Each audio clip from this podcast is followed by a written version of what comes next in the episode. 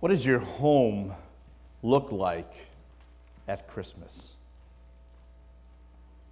Maybe like this everything's so beautiful and in its right place, so orderly. Picture perfect for a postcard, huh? Or does it maybe resemble a little more of this, a little bit of confusion and tangle with things out of place and uh, just kind of a little chaotic? That's the way it's been around here the last few days, trying to get everything set for the Nativity, and then this morning and, and trying to get things going for worship, and we're, we're missing a microphone and couldn't find a clicker and all sorts of things. And sometimes that's maybe what it's like at home too, right? Everything is rearranged and a lot of extra activities, so things maybe seem a little chaotic. But despite the chaos, you and others who maybe see your home certainly know you're focused on Christmas. But let's talk about outside the Christmas season. What does your home say about your life? What activities or, or what things in your home maybe tell people about the interests you have, the activities you're involved in, or maybe the people in the home? You know, maybe you have some souvenirs around or, or a particular uh, decoration or something that, that shows your kinds of interests and activities. No doubt there's, there's pictures around of, of family, and it, and it shows you know, who's in your family and what you do. But it also shows some love for the people that you have. So, a lot of different things in our, in our home bring a message about what your family is like, what your life is like. Well, your home. Today, we want to continue with that series of messages, Home for Christmas. But we're not talking just about our home, but the home that was for Christ and how that becomes our home for Christmas. A couple of weeks ago, we talked about Jesus' hometown, which was Nazareth. That's where he grew up. And that's where the angel came to tell Mary she was pregnant. The Son of God was now incarnate. But we often think of Jesus' home or first home as, as Bethlehem because that was his birthplace. So today we want to talk about Bethlehem. And as we do so, we want to take a message home with us, and that is to welcome the Savior into our home. I'm going to base our remarks on the prophecy we heard a few minutes ago from Micah. I'll read that again. But you, Bethlehem Ephrathah, though you are small among the clans of Judah, out of you will come for me one who will be ruler over Israel, whose origins are from of old, from ancient times. Therefore, Israel will be abandoned until the time when she who is in labor bears a son, and the rest of his brothers return to join the Israelites.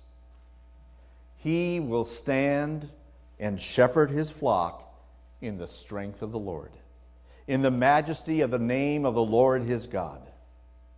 And they will live securely, for then his greatness will reach to the ends of the earth and He will be our peace. So, what do we know about Bethlehem? Well, we know a few things, but not a lot.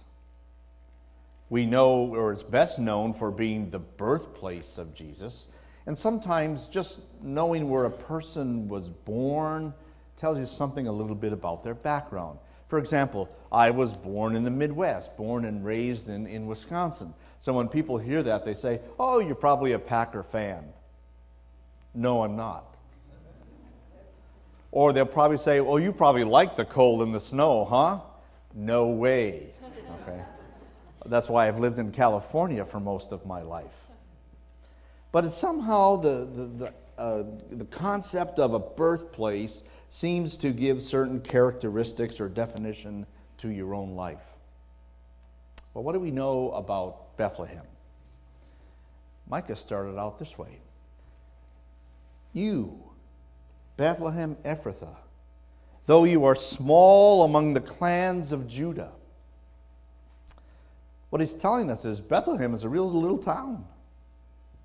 In fact, it was so small, it was not even included in Old Testament lists of cities in Judah. It just was too tiny. Now, we might wonder why then would, would God pick Bethlehem as the birthplace for his son? I mean, why not Jerusalem, the capital city with that spectacular temple? Or why not some other fantastic place that would draw a lot of attention? Well, God sometimes uses things that we perceive as small and insignificant to do great things. For Micah said, Though you're small, out of you will come one for me who will be ruler over Israel. You see, sometimes God uses the small and insignificant things to show that it wasn't that thing that was so great, but what he was doing. Bethlehem didn't make Jesus great, God made Bethlehem great. And yet, when we look at Bethlehem, we see some things that maybe tell us why it was Jesus was born there. Now, just like in our homes, we maybe have pictures or different items that say something about our family, so we can look at Bethlehem and note three things about Bethlehem that tell us something about our Savior. And really, when we hear about our Savior, it makes Bethlehem great. Well, the first thing we can look at is just the word Bethlehem itself. In the Hebrew, that word means house of bread. Now, I did some research this week trying to find out well, why was the place called House of Bread? Nobody had an answer. The best answer that was is the name Bethlehem came from a Canaanite name that was originally there in that town, and then the people of Israel just changed the wording or the sound of it so it would be House of Bread.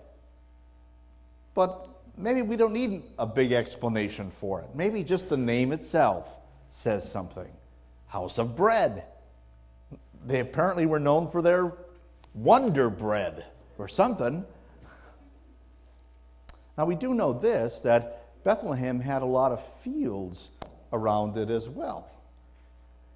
The Old Testament account of Ruth, we were mindful of the fact she was out in the field. She was picking wheat and taking the grain to the threshing floor. And even the word Ephrathah, connected to Bethlehem's name, has significance. It means fruitful. So, knowing that bread is kind of a staple of life, and knowing that there was a lot of life growing around in the fields there, maybe what Bethlehem is known for is being a home with life. Now, that would be a good place for the Savior to be born because he's the one who brings us life. In fact, Jesus referred to himself as the bread of life. You recall how Jesus performed that great miracle of feeding over 5,000 people with just five loaves of bread and two fish. Had I been in the crowd, I was glad that there was more bread than fish because I would have passed on the fish.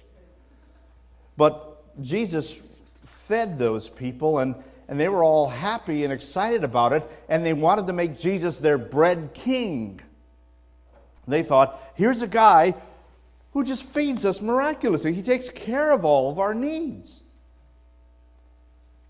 In Jesus' message to that crowd after that miracle, he was reminding them, however, that the bread wasn't the important thing. You know, food does not give us life. Food only sustains life.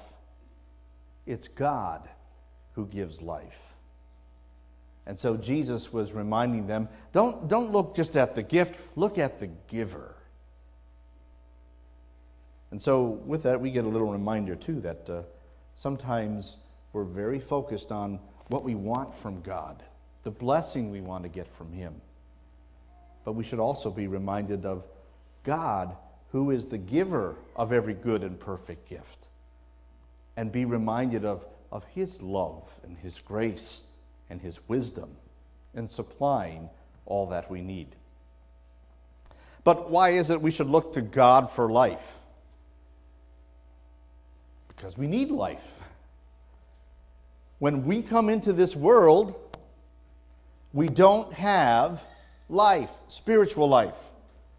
We're dead in sin and unbelief. Now, just think about this for a minute. If nobody told you about Jesus, about God, or if you were not baptized, you wouldn't know about God because by nature we do not know about Him and we live only in sin. And so it is that we need life, and it's God who gives us life. So often, though, in, in life, we're focused on those things that we need as being so important. The most important thing we need is that life with God. Boy, that, that message is coming home to me more and more clearly as I talk to these inmates in the state prison where we're doing some ministry. You know, their concerns are not, oh boy, my cable signal is real weak today. or got a real problem with all this rush hour traffic. Now, they've got a lot of other problems that we don't have. Their life is not very good. But they look beyond those physical needs and they want love. They want God's love. And, and to talk to them is just amazing to hear how their life has changed when they come to know Jesus and know the life that they have in Him. To know they're forgiven for their crimes and all their other sins, that they're loved by Him you see, they've got the right focus. We're too concerned about things, they're concerned about life. And Jesus said, I have come that you may have life and to have it to the fullest. And by that he meant eternal life. Why can Jesus give us eternal life? Because Jesus is everlasting life. Listen to the words of Micah again. He says, Out of you will come for me one who will be ruler over Israel, whose origins are from of old, from ancient times. Could also be translated from everlasting. The Old Testament psalm said, From everlasting to everlasting, you are God. At the beginning of John's gospel, John takes us back to eternity in the past and says, In the beginning was the Word. And the Word was with God, and the Word was God, and the Word became flesh and dwelt among us. He was talking about Jesus. Jesus talks of his own eternal nature when he said to the Jews, Before Abraham was, I am. And he's using that special covenant name of God to tell us he's eternal. He calls himself the Alpha and the Omega, the beginning and the end. No wonder then that Jesus can come and tell us he will bring us everlasting life because he is everlasting. He does promise us everlasting life. He says, I am the resurrection and the life. And whoever believes in me will never die. He's talking about our spiritual life, will never die. And he says, Whoever believes in me and dies physically will live. We will be raised to life. Jesus has come to give us everlasting life. Are you looking for life? Some would wonder why would you look to Bethlehem for life?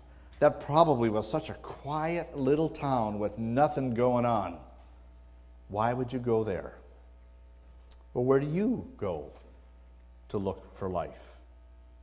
And what kind of life are you looking for?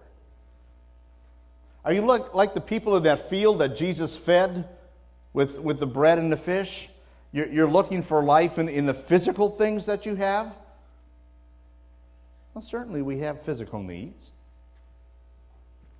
God knows them, and He's told us not to worry about them, that He will supply them. He says to us, Seek first the kingdom of God, and its righteousness, which is Jesus, and everything else will be added to you. That's what we need, and we need it now. We shouldn't put it off. But are we looking there to Jesus for that most important need? You know, sometimes it's said, we eat in order to live. But sometimes it's true that we live just to eat because we enjoy eating. Well, with Jesus, we can have both. We can have the food that He gives us so that we live. And as we eat that food, that grace He gives us, we're going to enjoy it. Look to Jesus then for the food and for the life that lasts, that doesn't spoil that never runs out. That's what you're going to hear at our church, in our services, in our classes.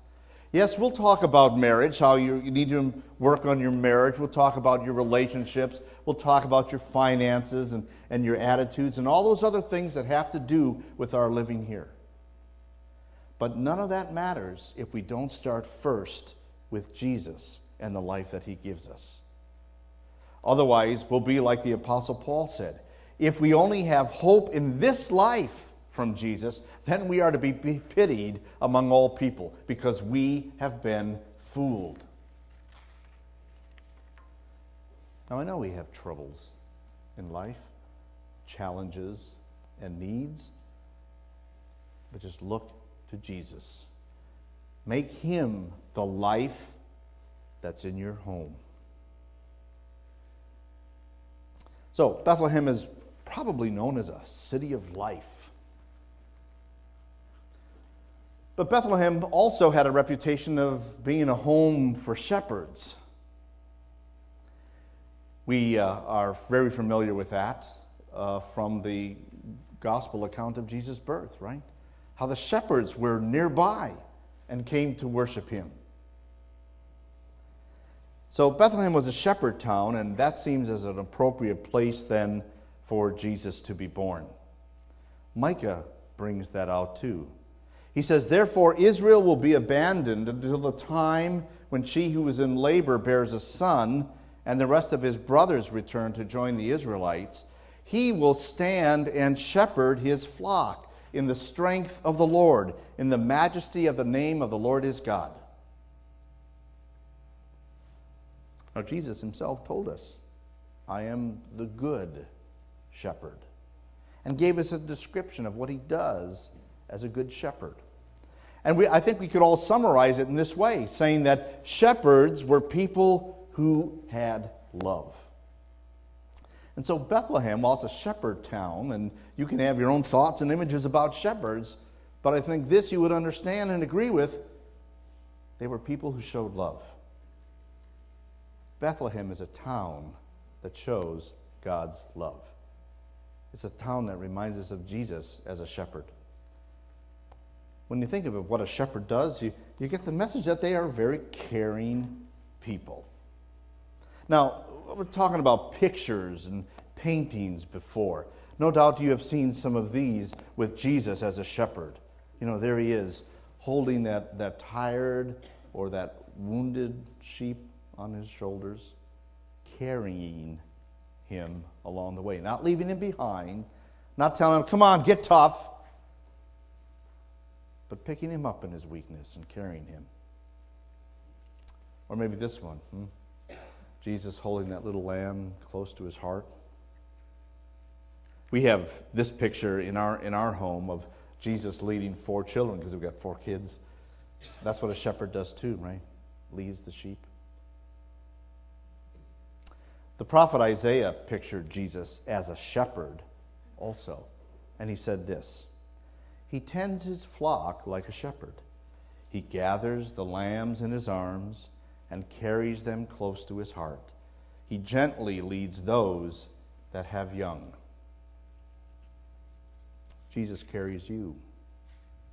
He knows what your needs are. He knows what you're going through. He knows your troubles, your worries, your hurts and He carries you close to His heart. He takes care of you with his wisdom and with his power. So that what the psalmist says about him is true.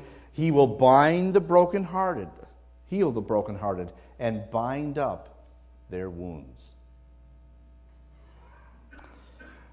Along with caring for sheep, we also know that the shepherds keep their flocks, which means they watch over them, right? You remember the Christmas account. And there were shepherds in the fields nearby keeping watch over their flocks by night. The purpose was they were protecting them, protecting them from all sorts of dangers that were around. Protection, security. Isn't that on our minds these weeks? A recent poll this week said that the number one concern Americans have right now is security, and that's going to be the big issue in the presidential campaign. Well, we can understand that, right?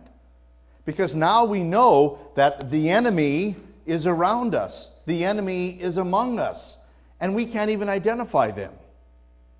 They're very sneaky, and they're very intent on hurting us. And that's very true spiritually as well.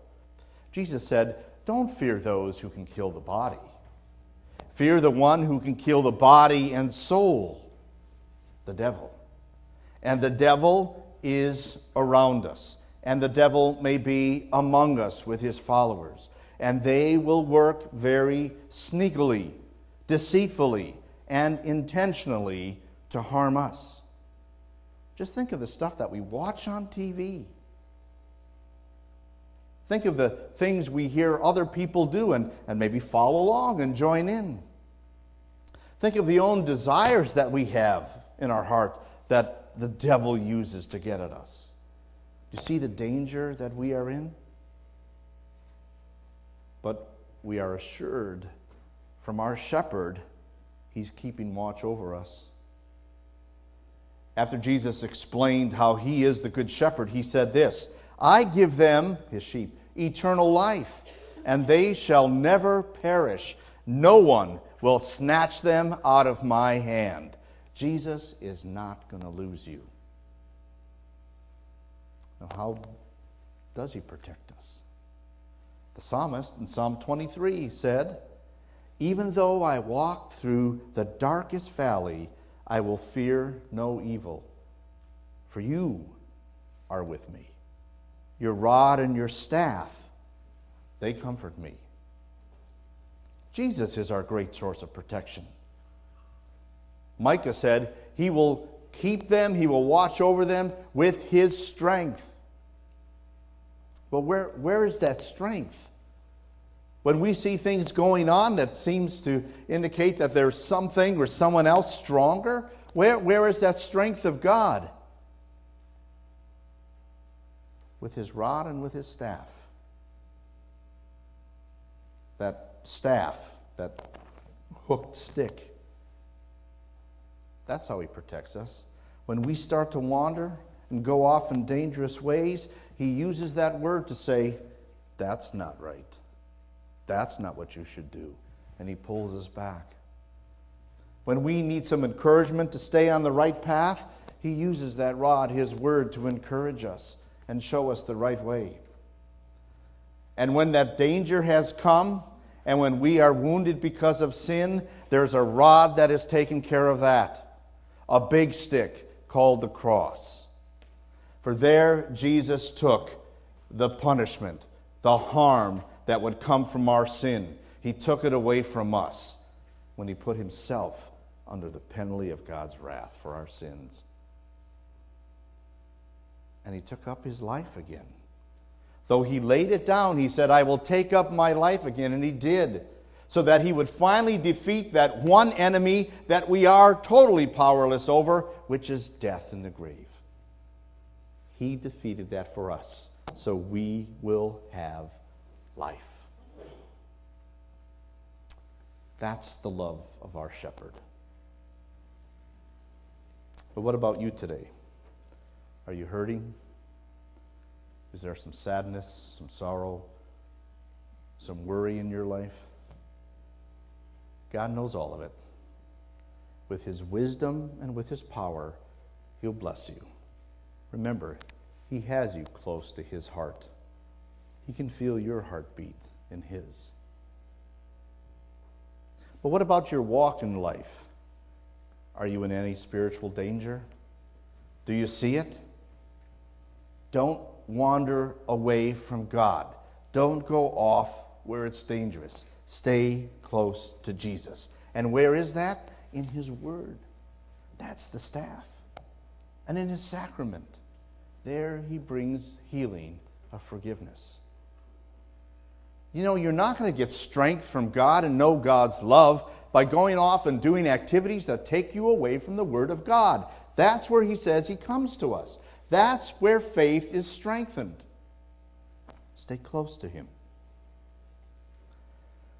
You know, sometimes uh, families, when they do activities together, maybe they're out at the mall, maybe they're at an amusement park or at the beach or something, and they kind of split up.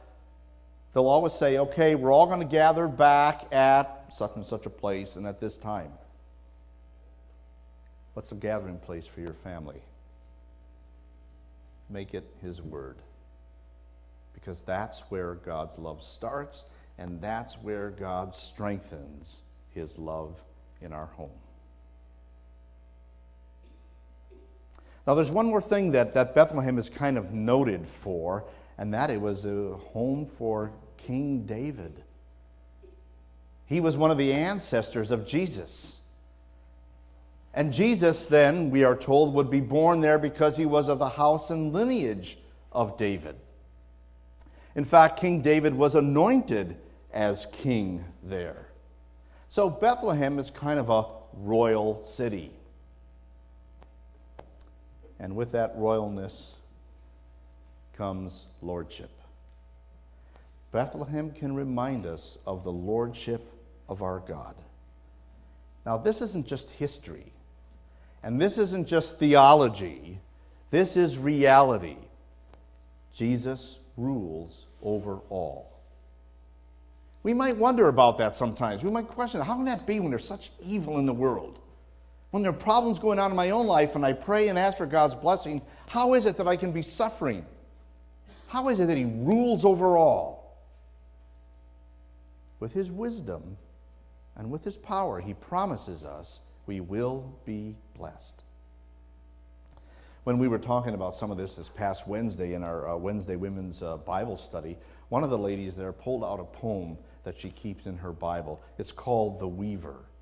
And there it beautifully reminds us of how God weaves what we call the good along with uh, what we call the bad along with the good to bring us blessing. Here's that poem My life is but a weaving between my Lord and me. I cannot choose the colors. He worketh steadily. Oft times he weaveth sorrow, and I in foolish pride forget he sees the upper, and I the underside. Not till the loom is silent and the shuttles cease to fly shall God unroll the canvas and explain the reason why. The dark threads are as needful in the weaver's skillful hand as the threads of gold and silver in the pattern he has planned. He knows, he loves, he cares. Nothing this truth can dim.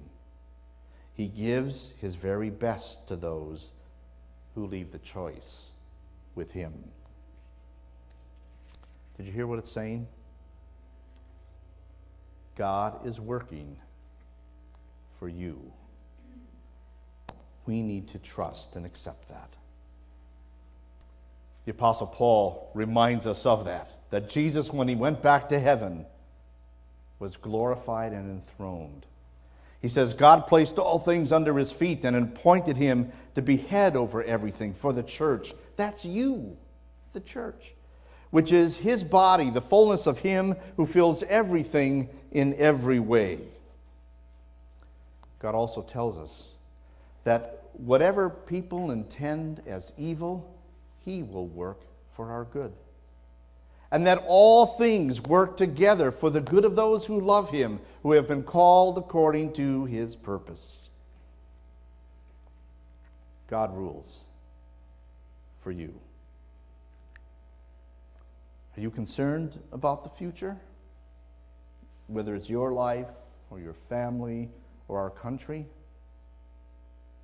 Don't let the lack of knowledge we have cause you to fear because God rules, and He rules for us.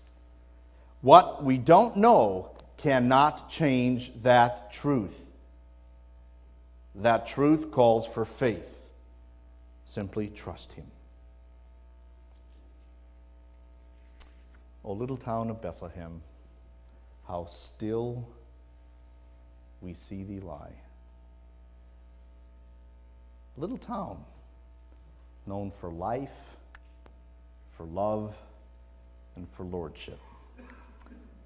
Welcome those with the Savior into your home. Amen.